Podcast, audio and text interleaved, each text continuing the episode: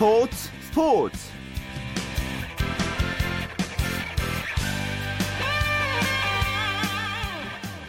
안녕하십니까. 일요일 스포츠 스포츠의 아나운서 최시중입니다. 아, 정말 끝날 때까지 끝난 게 아니라는 말을 축구 경기 보면서 오늘 다시 한번 느꼈습니다.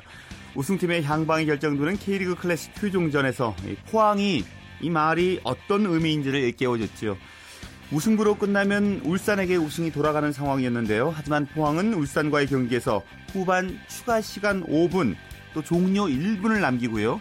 골문 앞 혼전 상황에서 나온 김원일의 결승골로 승리를 하면서 극적으로 우승컵을 들어올렸습니다. 자 오늘 이 소식부터 함께하겠습니다. 스포츠 동아의 윤태석 기자 함께합니다. 어서 오세요. 안녕하세요. 네 안녕하세요. 정말 포항이 기적 같은 우승을 해냈네요. 예, K리그 30년 역사에서 가장 극적인 드라마 같은 우승이 아니었나 싶습니다. 예, 추가 시간 5분에 나온 김원일의 극적인 결승골로 포항이 울산을 1대 0으로 이겼고요. 올 시즌 정규리그 우승 트로피를 들어올렸습니다. 예, 정말 우승을 결정지은 한 골은 추가 시간 그것도 혼전 상황에서 나왔어요.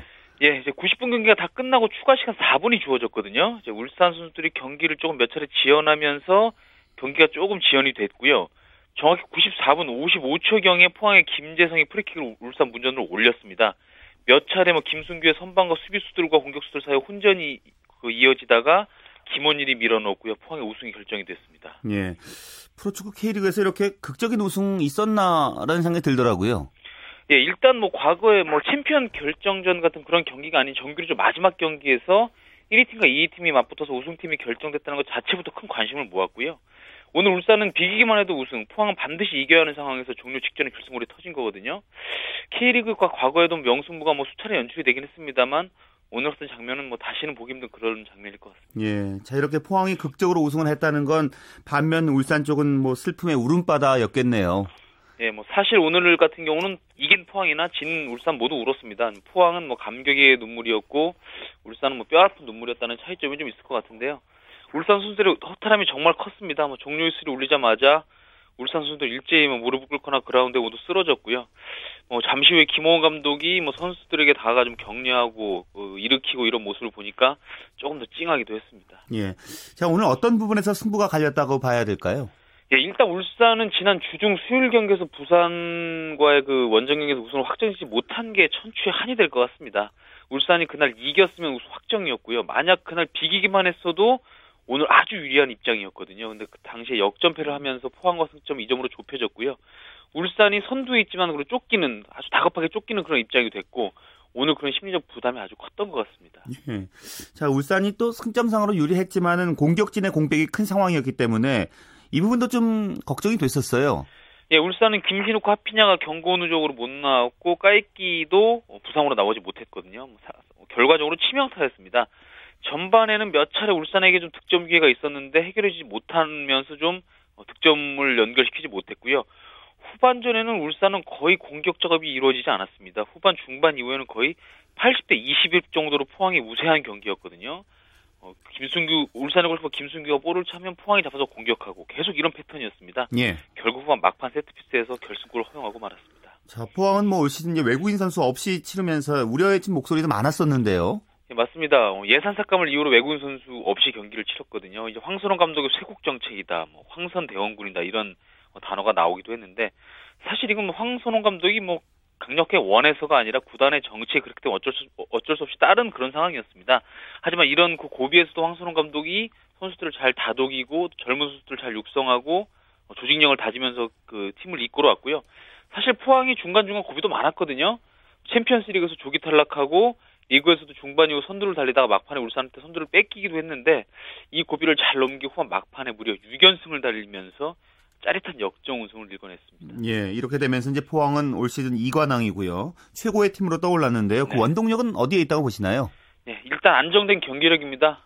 포항 같은 경우는 홈하고 원정에서 고르게 승점을 올렸거든요. 홈 원정 모두 70% 이상의 승률을 기록, 하고 있습니다. 또 이 밑바탕에는 이제 포항의 화수분 축구라 불리는 이제 포항 뉴스 정책이 있는데요. 포항의 유스 출신 젊은 선수들이 좋은 활약을 보여줬고 또 황순호 감독이 이 선수들을 잘 조련하고 성장시키면서 외국인 선수들이 없던 공백을 메운 것이 포항 우승의 가장 큰 원동력이라고 볼 수 있을 것 같습니다. 예. 이렇게 이제 포항이 우승하면서 울산의 김신욱 선수로 모아졌던 그 MVP의 표심 조금 흔들리지 않을까 이런 생각도 좀 해보게 돼요. 예, 이제 MVP 후보는 일단 울산의 김신욱, 포항의 이명주, 서울의 하대선 이렇게 세 명이었거든요. 예. 뭐 울산이 우승을 오늘 했다면 뭐 MVP는 김신욱 수상이 따놓은 당상이었을 텐데 조금 상황이 급변했죠. 그 MVP 같은 경우는 축구 기사단 투표로 이루어지는데요. 예. 우승팀이 결정된 직후인 오늘 오후 6시에 이 투표가 마감이 됐거든요. 예. 지금까지 MVP는 대부분 우승팀에서 배출된 거- 과거로 봤을 때 오늘 경기 결과가 포심에 좀 막판 영향을 좀 미치지 않았을까 하는 생각이 듭니다. 더군다나 김신욱 선수가 득점왕도 좀 놓쳤잖아요. 그렇죠. 김신욱 입장에서는 정말 아픔이 두 배입니다. 오늘 김신욱이 포항전에서 경고적으로 뛰질 못했고요. 같은 시간에 이제 서울에 대하는 전북과 최종전에서 어, 선제 득점을 성공을 했습니다. 두 선수 모두 19골로 동률을 이루었는데 득점이 같을 경우에는 출전 경기 수가 적은 선수에게 득점왕을 준다는 규정에 따라서 대안이 막판 역전으로 득점왕을 타게 됐습니다. 예. 대안은 이제 3년 연속 득점왕에 오른 거네요. 네, 맞습니다. 대안은 재작년과 작년에도 2년 연속 득점왕을 차지했는데 이것 역시도 K리그 역사상 처음 있는 일이었거든요. 올 시즌까지 3년 연속 득점왕에 오르면서 뭐 프로축구 역사를 대안이 새로 쓰고 있고요. 대안은 오늘 인터뷰에서 만약 내년에 서울에 남다면 4년 연속 득점왕도 도전하겠다 포부를 밝히기도 했습니다. 예. 자, 이렇게 해서 이제 K리그 클래식 막을 내렸는데요. 최종 팀 순위를 정리해 볼까요? 예, 상위 그룹에서는 뭐 포항 1위, 울산 2위, 전북이 3위, 서울이 4위를 순차적으로 차지했고요. 이어서 수원과 부산, 인천이 5, 6, 7위를 차지했습니다. 하위 리그에서는 어, 성남이 8위, 제주가 9위 이렇게 차지했습니다.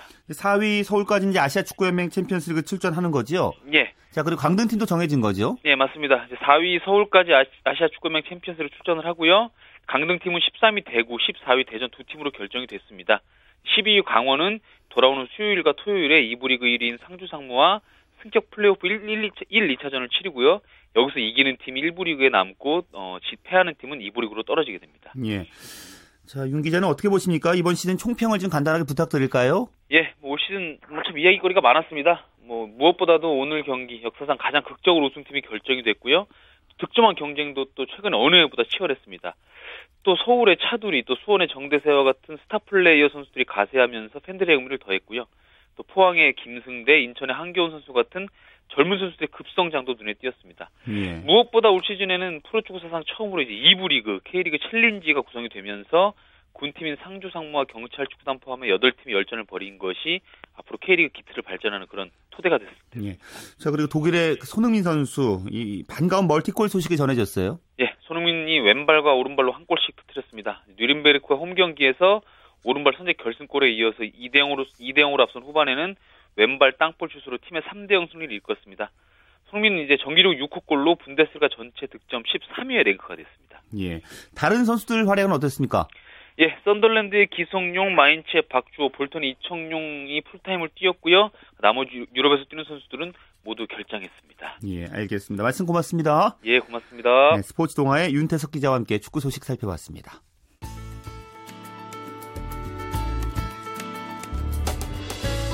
스포츠가 주는 감동과 열정 그리고 숨어있는 눈물까지 담겠습니다. 스포츠 스포츠 최시중 아나운서와 함께합니다. 프로배구 V리그 소식 살펴볼까요? 마이데일리 강산 기자와 함께합니다. 안녕하십니까? 예, 안녕하세요. 자, 남자부 전통의 라이벌전이 있었는데요. 현대캐피탈과 삼성화재의 경기 결과 살펴보죠. 예, 오늘 천안 유관순 체육관에서 일주일 만에 전통의 라이벌 현대캐피탈 스카이워커스와 삼성화재 블루팡스가 맞대결을 벌였는데요. 1라운드와는 다른 결과가 나왔습니다. 현대캐피탈이 삼성화재에 세트 스코어 3대 1로 이겼습니다. 이제 현대캐피탈이 이제 설욕전을 펼쳤는데 여러 가지로 의미 있는 승리였겠어요. 그렇습니다. 현대캐피탈로서는 여러 가지로 의미가 있는 승리였는데요. 오늘 승리로 일단 2연패에서 벗어났고요.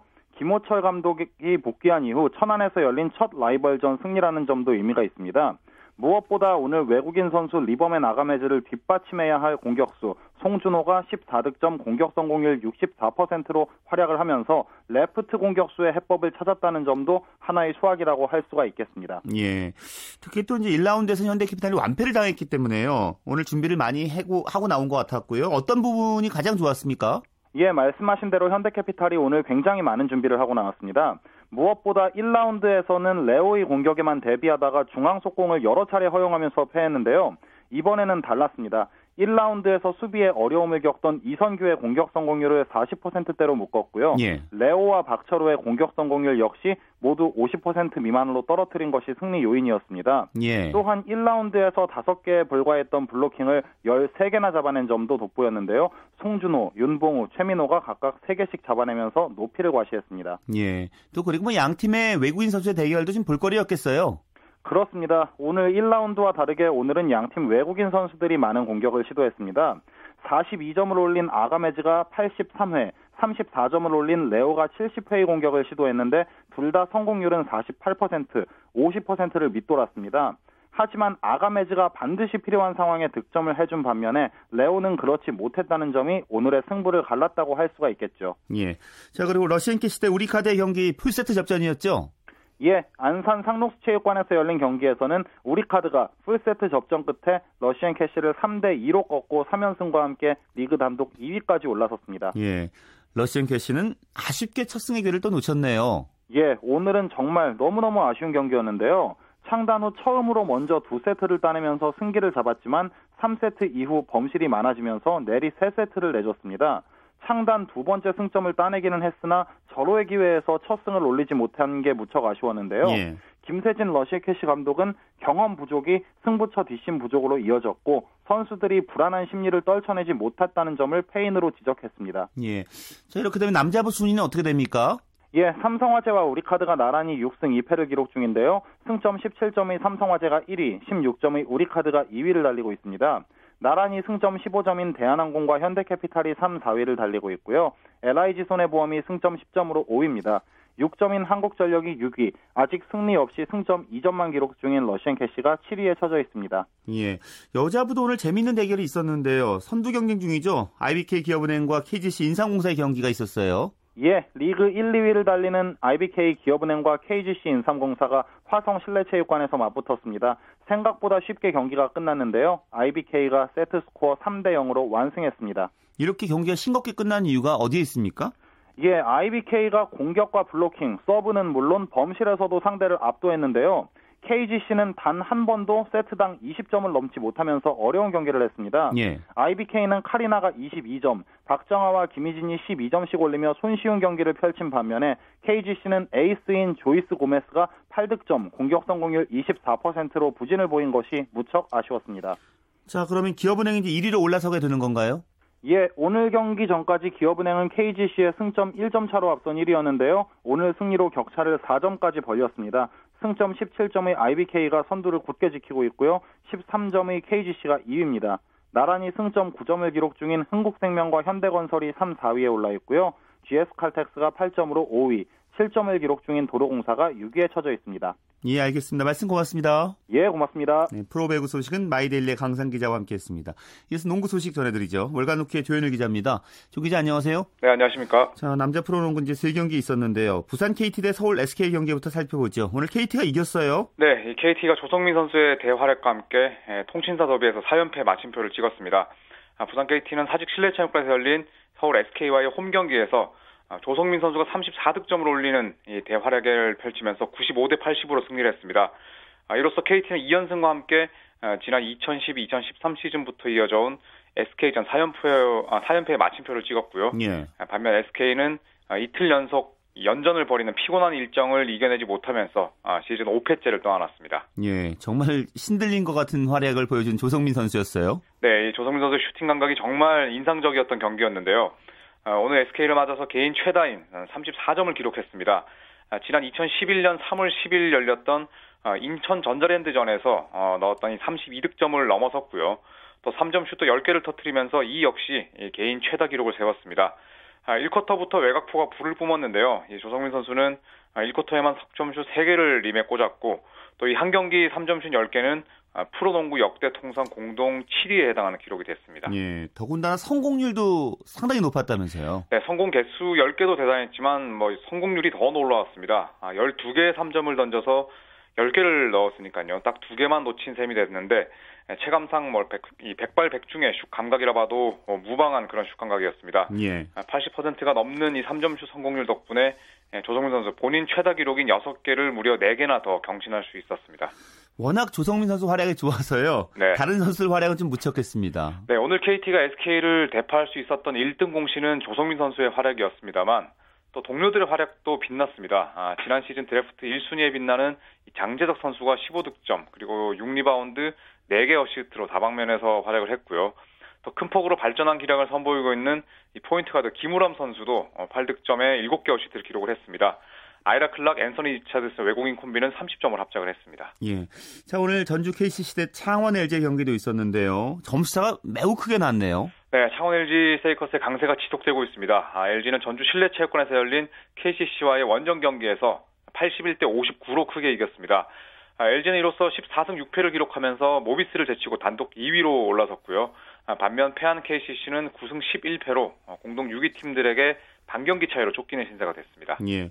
오늘 어떤 부분에서 승패가 갈렸다고 봐야 될까요? 아, LG는 이틀의 휴식을 취한 반면에 KCC는 어제 고행 오리온스와의 원정 경기 이후에 곧바로 전주로 이동해서 어, 이틀 연속 연전을 치렀습니다. 예. 좀 체력적으로 KCC가 어려움을 겪을 수밖에 없었는데요.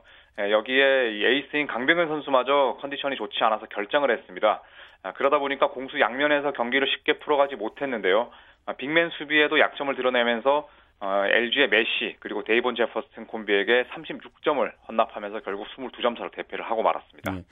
자, 그리고 안양 KGC 대 인천 전자랜드의 경기 결과는 어떻게 나왔습니까? 네, 리카르도 포웰이 맹활약한 전자랜드가 김태술 선수가 돌아온 이 KGC 인삼공사를 4연패를 빠뜨렸습니다.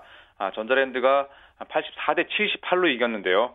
자, 이로써 9승 11패를 기록하게 된 전자랜드는 오리온스와 삼성을 제치고 6위에 어, 등극을 했습니다.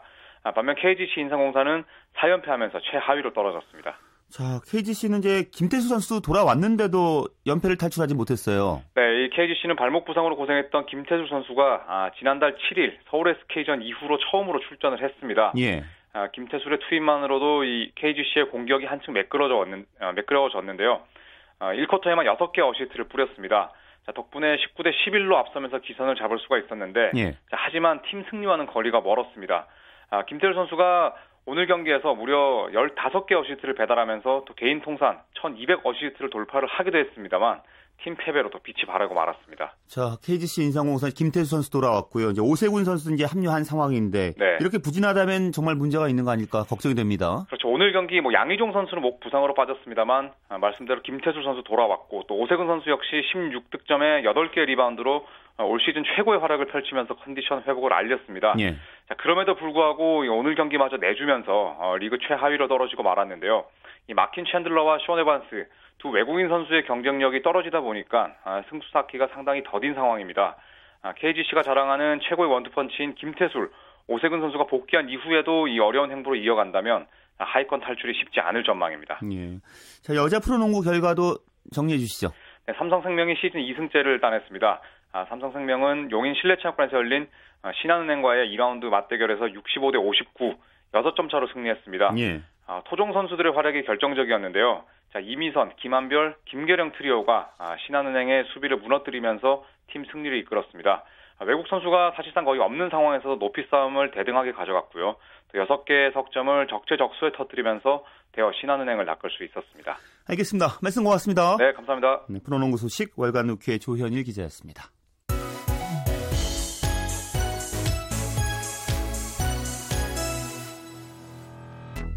네, 스포츠 스포츠 일요일에는 스포츠 기록실 준비하고 있습니다. 어, 스포츠 평론가 신명철 씨와 함께하죠. 안녕하세요. 네, 안녕하십니까. 자, 이번에도 오늘도 전국체전 관련 기록 좀 살펴보죠. 네네. 그 지난 시간에 이제 평양 YMCA가 주최한 제1회 전조선 축구대회가 이제 평양 숭실운동장에서 열렸다 이런 얘기를 해 주셨거든요. 네. 그때 이제 배재고는 불참했다고 말씀해 주셨는데 네. 서울 팀들이 이제 평양에서 열린 대회는 대거 또 출전을 했다면서요. 예, 그렇습니다. 서울에서는 휘문고보 불교 청년회, 천도교 청년회, 서울 청년회, 반도 구락부 등이 대거 참가를 했는데요. 서울에서 간 팀 가운데 중학단에서 서울 휘문고보가 우승을 했습니다. 1906년에 용산 신의주간을 달리는 경의선이 개통이 됐으니까 당시 서울에서 출발해서 뭐 개성이라든지 평양 이런 쪽으로 가는 데는 뭐 큰 어려움이 없었다고 합니다. 예. 이 대회는 조선체육회가 주최했던 조선체육회가 주최한 제1회 또 전조선 축구대회 있었지 않습니까? 예, 예. 예, 그 대회보다는 심판 수준이 향상됐다는 평을 받기도 했지만 선수들의 거친 플레이, 예, 판정 불복 등은 여전했다고 합니다. 그리고 비록 말썽이 있었다 해도 평양 YMCA 주최 대회는 우승팀을 가려냈는데 그 제가 소위 말씀드렸듯이 조선체육회 주최 제1회 전도선 축구대회는 우승팀을 가려내지 못했다고 말씀드렸었죠. 근데 준결승 때 이제 문제가 있었잖아요. 예, 말썽이 나가지고 예. 그래서 뭐 초창기이긴 합니다만은 조선체육회 그러니까 오늘날의 대한체육회 체면이 많이 손상됐다는 예, 그런 비판을 받기도 했다고 합니다. 예. 결국 이제 전국체전이 야구와 축구를 기반으로 출발한 거네요. 네, 그렇습니다. 그리고 이제 소년 야구 대회, 뭐 정구 대회 등으로 종목을 늘려갔고요. 이제 네. 조선체육회는 각종 대회를 좀 후원하기도 했다면서요. 네, 그 말씀하신 대로 조선체육회는 이제 스포츠 행사를 주최했을 뿐만 아니라 후원하기도 했는데요. 어, 1920, 1921년 6월 23일부터 대제고보 운동장에서 잡지사인 새 동무사가 주최하고 조선체육회와 매일신보가 후원하는 제1회 전조, 전 조선야구 대회가 열렸는데요. 예. 서울과 평양, 수원, 뭐 전국에서 15팀이 참가한 가운데 순조롭게 대회가 진행이 돼서 25일 대제학교 소년부 팀과 성서 주일학교 팀의 결승전에서 성서 주일학교 팀이 4대2로 이겼는데요. 요즘에 그 초등학교, 나이로 보면 요즘에 초등학교 리틀 야구를 90여 년 전에 이미 대회를 치렀다는 사실 참 놀랍지 않습니까? 예, 오늘날 우리나라 야구 실력이 하루 이틀에 만에 이루어진 게 아니라는 거를 이런 기록들을 통해서 우리가 알 수 있습니다. 참 오래전이 거의 100여 년에 가까운 오래전 일인데 예. 이때 벌써 이 어린이들이 야구를 했습니다. 어, 그렇군요. 네. 또 그때는 또 정구도 인기를 누리는 종목이었잖아요. 네, 정구는 조금 설명을 드려야겠죠. 어, 요즘 젊은 분들은 이 종목 자체를 잘 모를 수도 있는데 그 연식 정구라고 그래서 그 말랑말랑한 공으로 하는 테니스라고 설명하면 예. 이해가 되겠죠. 네. 이게 예전에는 꽤 인기 있는 종목이었는데요. 어, 1921년 10월 15일부터 사흘 동안 서울 수송동에 있는 보성고복 코트. 그러니까 이 자리는 지금의 그, 저 불교 조계사 조계 조계사 자리라고 생각하시면 돼요. 바로 그 자리에 보성고복 코트가 있었는데 예. 여기에서 제1회 전조선 정구대회가 열렸습니다. 이 대회는요, 중학단과 청년단이 모두 17팀이 참가하는 성황을 이뤘다고 하니까 축구나 야구보다도 초창기로 보면 축구나 야구보다도 오히려 정구의 그 전파, 그러니까 이게 널리 보급된 게 훨씬 더 빨리 널리 됐다는 걸 우리가 알 수 있고요. 그때 이미 정구 붐이 전국 각지에서 뜨겁게 일어나고 있었다는 그런 얘기가 되는 겁니다. 예. 예를 들면 중학단에 설린, 송도고보, 오송고보, 보성고보, 중앙고보, 양정고보, 경신학. 그러니까 지금 다 현존하고 있는 학교들이죠. 예, 그 학교들에서 정구를 그때 이미 하고 있었고요. 청년단에도 전국에서 여러 한 아홉 개 팀이 출전을 했다고 그래요. 그런데 그 무렵에 이제 이 정구를 포함해서 축구도 그렇고 야구도 그렇고 여러 대회에서 이제 불상사가 계속 잇따라서 일어나니까 예. 좀 조선체육회가 좀 신경이 좀 날카로워졌거든요. 그래서 신문지상에 이러이러한 내용을 이제 홍보를 했다고 그래요. 어떤 내용이냐면 단체 응원은 금지하고 개인 응원도 박수 치는 것만 허용한다. 그러니까 아마 제 생각엔 그 시절에 야유 같은 걸 많이 했던 것 같아요. 아, 그랬군요. 그러니까 박수 치는 것만 허용한다는 그런 홍보를 이 신문지상에 했다고 그래요. 그리고 신사적인 태도를 좀 지켜라. 아, 그런 내용들을 이제 신문에 홍보를 했다고 그러는데 아마 조선체육회 초기 그 조선체육회에 관여했던 분들은 이 관중들의 매너를 어떻게 잘 관리하느냐 예. 이게 굉장히 큰 그 과제 가운데 하나였던 것으로 보입니다. 심판 네. 판정 문제만 있었던 게 아니네요. 관중들도 워낙 썰어내는 쇼니까 그렇죠. 얘가 어떻게든 좀 계도를 하고 예, 예. 잘 이끌어야겠다는 게 굉장히 큰 아마 꼭 풀어야 할 숙제 가운데 하나였던 것 같아요. 특히 네. 정부 같은 경우도 이제 경기 중엔 조용히 해야 되잖아요. 그렇습니다. 예, 맞습니다. 예. 그렇습니다. 이 그렇습니다. 예. 테니스와 뭐 유사한 종목이니까요. 그렇죠, 예. 네, 네. 알겠습니다. 오늘 여기까지 듣겠습니다. 말씀 고맙습니다. 네, 고맙습니다. 네, 스포츠 기록실 스포츠 평론가 신명철 씨와 함께했습니다.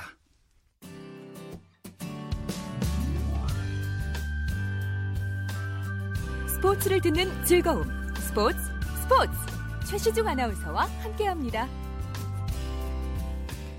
스포츠 뒤에 숨어있는 즐거움과 노력 그리고 열정을 소개하는 스포츠를 만드는 사람들 시간입니다. 유지 리포터와 함께합니다. 어서 오세요. 네, 안녕하세요. 오늘 어떤 분이십니까? 네, 겨울에 어른 아이 할 것 없이 즐길 수 있는 스포츠 바로 스케이트죠. 우리가 스케이트장 가면 한참 신나게 탈 때쯤 요란한 사이렌 소리가 울리고 모든 사람들이 퇴장하게 퇴장해야 하는데요. 바로 정빙 시간이기 때문입니다.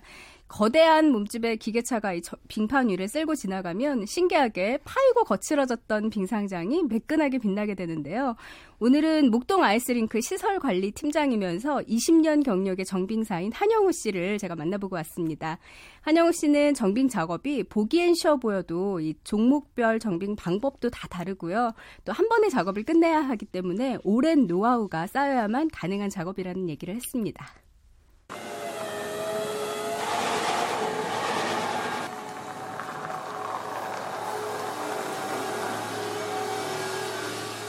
일단 정빙차가 링크장 안에 들어가면은 이 차는 멈췄을 수가 없어요. 멈췄으면은 물이 떨어져서 얼음판에 어, 이제 물자족을 남긴다거나 구멍을 파기 때문에 얼음 물 구멍을 내기 때문에 한 번 이 정빙차가 얼음판에 들어가면은 스톱하지 않고 계속 얼음판 정빙 작업이 끝날 때까지 한 번에 나오는 것이 얼음판을 제대로 만들 수 있는 그런 원리가 되겠죠. 지금 보시는 기계는 우리가 얼마 전에 국내 최초로 이제 좋은 배터리 전기 정빙기를 들여와, 들여왔어요. 그래서 모든 기계가 기계라는 게 힘이라든가 이런 얼음 깎는 능력이 매우 좋습니다. 그리고 이제 얼음을 깎는 운전자의 마음이 또 중요합니다. 이게 그래서 아, 이 얼음판을 내가 정빙을 잘해서 선수들한테 최고의 빙기를 만들어주겠다는 그런 마음가짐만 있으면은 언제든지 최고의 빙기를 만들 수 있습니다.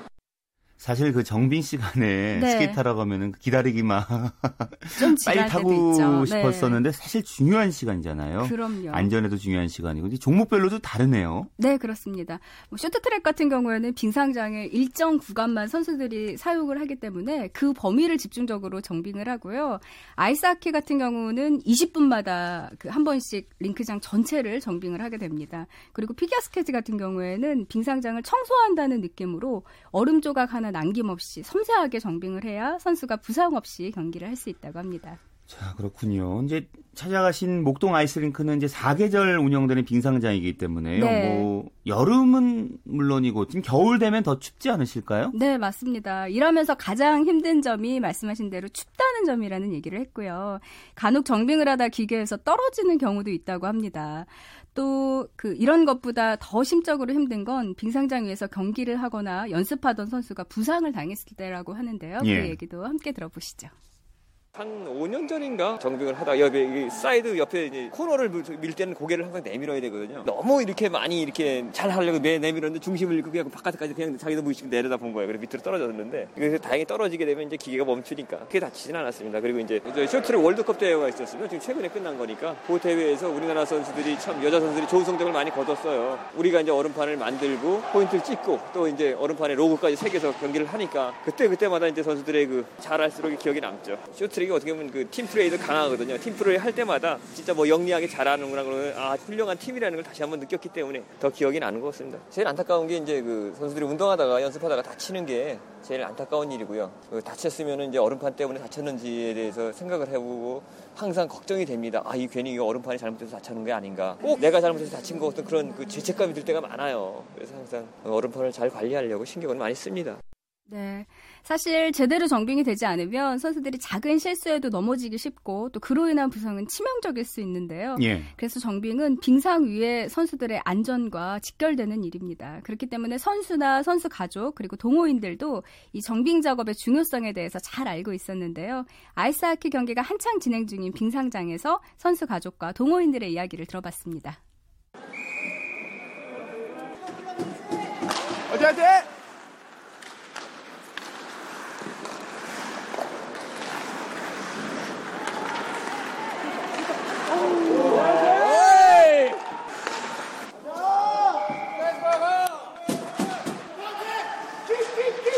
아, 정빙 시간에 선수들이 쉴 수도 있고요. 그다음에 깨끗하게 정빙을 해놓으면 경기를 다음번에 다음 피리어드 진행할 때 더 좋은 경기를 볼 수 있기 때문에 정빙 시간이 지루하긴 해도 꼭 필요한 시간인 것 같습니다. 얼음판이 잘 정돈돼야지 선수들 보호도 할 수 있고 그러니까 중요하죠 정빙이. 전 선수 엄마인데요. 우선 스케이트 탈 때 넘어지거나 부상의 염려도 있고요. 아이들이 이 정빙 그 얼음 질이 좋아야 또 훨씬 또 실력이 많이 나오지 않을까 싶네요.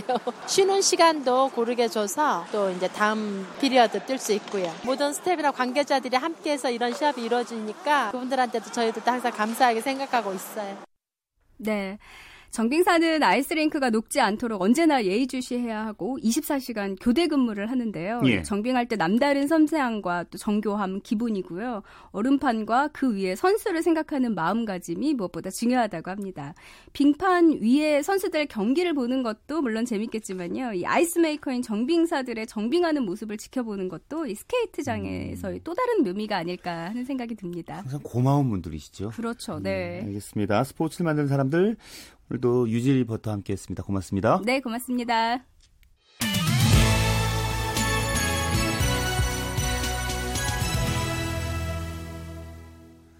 네, 한 주간 이슈가 됐던 스포츠계 소식을 취재기자 통해서 정리해보는 주간 취재 수첩 시간입니다. 경향신문의 김세훈 기자와 함께하죠. 안녕하세요. 네, 안녕하세요. 음, 정말 이번 주에는 이제 국내 스포츠계 가장 뜨겁게 달군 건 두산 김진욱 감독 경질이었어요. 네. 어, 김진욱 감독이 올해 프로야구 한국 시리즈에서 물론 뭐 3승 1패에서 3연패를 했지만 어쨌든 준우승을 차지했었죠. 그래서 팬들이 뭐 경질해야 된다라는 목소리 사실 적지는 않았습니다. 네, 계약 계약 기간 1년 남았고 그래서 경질이 안 될 것 같았는데 두산이 예, 도, 어, 경질을 결정을 했죠. 뭐 김 감독 경질된 거에 대해서도 뭐 팬들의 불만이 적지 않지만 그거에 앞서서 자유계약 선수인 이종욱, 손시현, 최준석 선수가 모두 팀을 떠났고요. 또 임재철 2차 드래프트에서 그리고 김선우가 방출당하고 또 유망주인 윤성민 선수까지 트레이드가 됐죠. 그러면서 감독까지 내치다 보니까 팬들의 상당히 어, 불만이 많았었죠. 예. 자, 이렇게 이제 감독 경질과 뭐 선수 네. 교체가 있었던 뭐 대변혁의 이제 두산이었는데요. 네네. 이제 뭐 이런 얘기를 하잖아요. 이제 프론트 야구라는 얘기를 하고 있거든요. 그렇습니다. 네, 프론트 야구가 일단은 어떤 뜻인지 좀 설명을 네. 해주세요. 네, 이제 우리 팬들도 뭐 잘 많이 알고 계실 텐데요. 선수단을 구별을 하면은 이제 필드에서 현장에서 직접 경기를 하는 선수단이 있고 그 선수단하고 달리 행정적인 문제라든지 마케팅이라든지 스폰서를 잡는 그런 일을 하는 프런트가 있습니다. 그러니까 선수단 하나가 뭐 야전 부대다라고 보면은 프런트는 그 야전 부대가 잘 싸우기 위해서 이런 거 저런 걸 공급하는 병참 기지 역할을 한다고 볼 수가 있죠. 그러니까 선수단의 우두머리 보스는 당연히 감독이고 프런트의 우두머리는 단장입니다.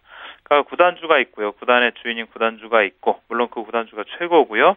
그 밑에 팀 중에선 행정을 맡는 거는 단장이 최고인 거고 선수단이 이끄는 거는 감독이 최고인 거죠. 그러니까 일반적으로 단장과 감독은 동일한 위치입니다. 예. 다만 하는 일만 좀 다를 뿐이죠. 예.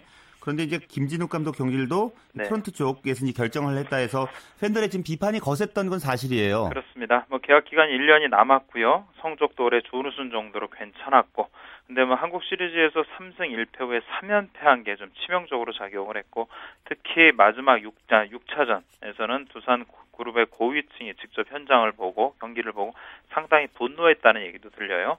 그래서 예상 밖으로 또 마무리령 가 있는 가운데 지금 경질이 통보가 됐고요.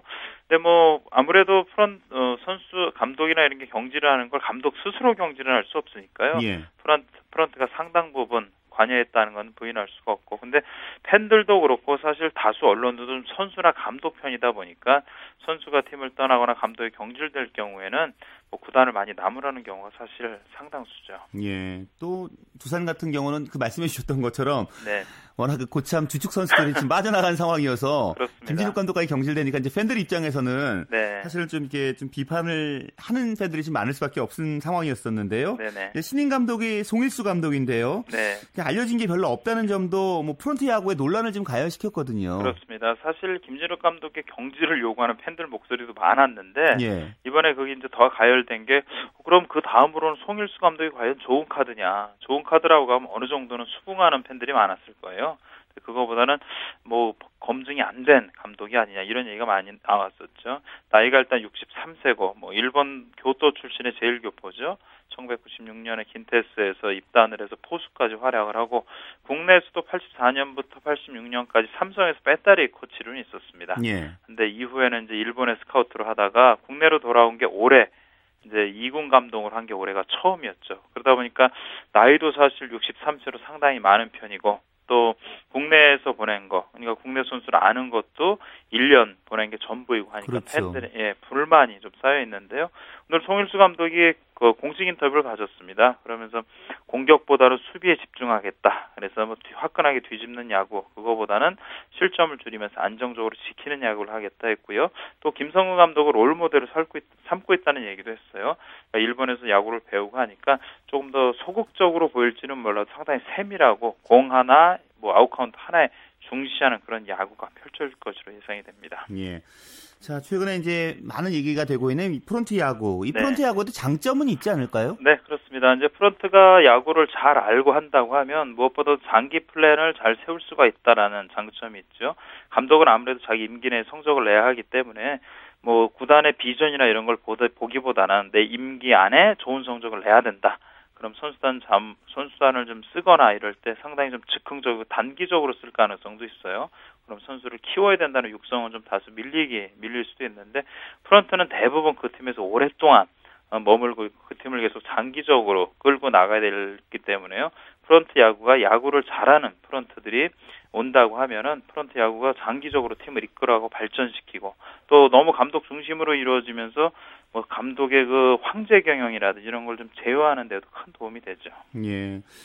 어찌됐든 이제 우리나라 야구도요. 서서 네. 이제 프론트 야구 쪽으로 좀 변화돼 가고 있다는 그런 생각이 드네요. 그렇습니다. 이전에는 뭐 제왕적 감독 시대라고 봐도 과언이 아니었는데요. 이게 점점 그 감독이 하던 일들, 그러니까 선수 뽑는 거라든지 이런 쪽 일들이 점점 프론트 쪽으로 넘어오고 있는 가운데 있습니다. 뭐 여러 가지 문제가 뭐 원인이 있을 건데요. 이걸 거스를 수는 없을 것 같아요. 왜냐하면 스포츠 산업 스포츠 자체가 지금 산업화되면서 돈을 벌어야 된다. 또 마케팅으로 관중을 모아야 된다. 구단도 경제적으로 자립을 해야 된다. 이런 요구들이 있다 보니까 감독한테 모든 권한을 다 맡기지 않고 구단의 자립이라든지 비전 제시라든지 이런 걸 위해서는 프런트 역할이 점점 더 강해지고 있는 거죠. 이거는 네. 뭐 프런트가 뭐뭐 뭐 선수단 운영에 자꾸 간섭을 하고 하는 건 문제가 되겠지만 그 이외에 프런트가 구단의 비전을 제시하고 팀의 청사진을 제시하면서 선수를 사고 팔고 감독을 데려오는 것 자체는 뭐 바람직하다고 봅니다. 음. 자, 그 이제 구단에서 이제 프론트와 선수단이 바람직하게 공생할 수 있는 길은 어떤 게 있을까요? 네, 이런 게 있습니다. 그 문제를 일단 구단하고 선수와 프론트가 뭐 누가 갑이다, 누가 을이다 이거를 떠나서 서로 공존을 해야 된다. 견제도 하고 협력도 하고 균형도 하면 서로 공존을 해야 된다고 이제 그 의식을 가져야 되고요. 예. 그 분업화나 전문성, 상호 존중, 상호 인정 이런 게 상당히 필요합니다. 근데 여기서 사실 중심을 잡아야 될 거는 구단주입니다. 그 구단주가 야구를 잘 알고 선수단 내 일과 행정의 일을 잘 알면 문제가 안 되는데 야구를 잘 모르는 상태에서 선, 행정일만 요구하거나 하게 되면은 상당히 트러블이 생길 수밖에 없거든요. 네. 이게 주인과 대리인이란 그 문제가 있는데, 그러니까 주인이 자기가 잘 모르는 일을 대리인을 시켜놓고 대리인하고의 주인하고의 커뮤니케이션이 잘 안 되고 하면서 문제가 계속 생기는 거죠. 그러니까 중요한 거는 일단은 구단주 입장에서 야구를 잘 알아야 된다라는 거 중요하고요. 프런트하고 감독이 동일한 위치와 그 동일한 조, 동일한 그 자격을 갖고 구단한테 접근할 수 있는 그런 그 환경이 조성돼야 되죠. 예, 알겠습니다. 말씀 고맙습니다. 네, 고맙습니다. 네, 김세훈의 취재 수첩이었습니다. 네, 스포츠 스포츠 오늘 준비한 소식은 여기까지입니다. 어, 이제 평일 스포츠 스포츠는 9시 35분부터 다시 이강용 아나운서와 함께 하시고요. 저는 다음 주말에 찾아뵙겠습니다. 함께 해주신 여러분 고맙습니다. 지금까지 스포츠 스포츠 저는 아나운서 최시준이었습니다.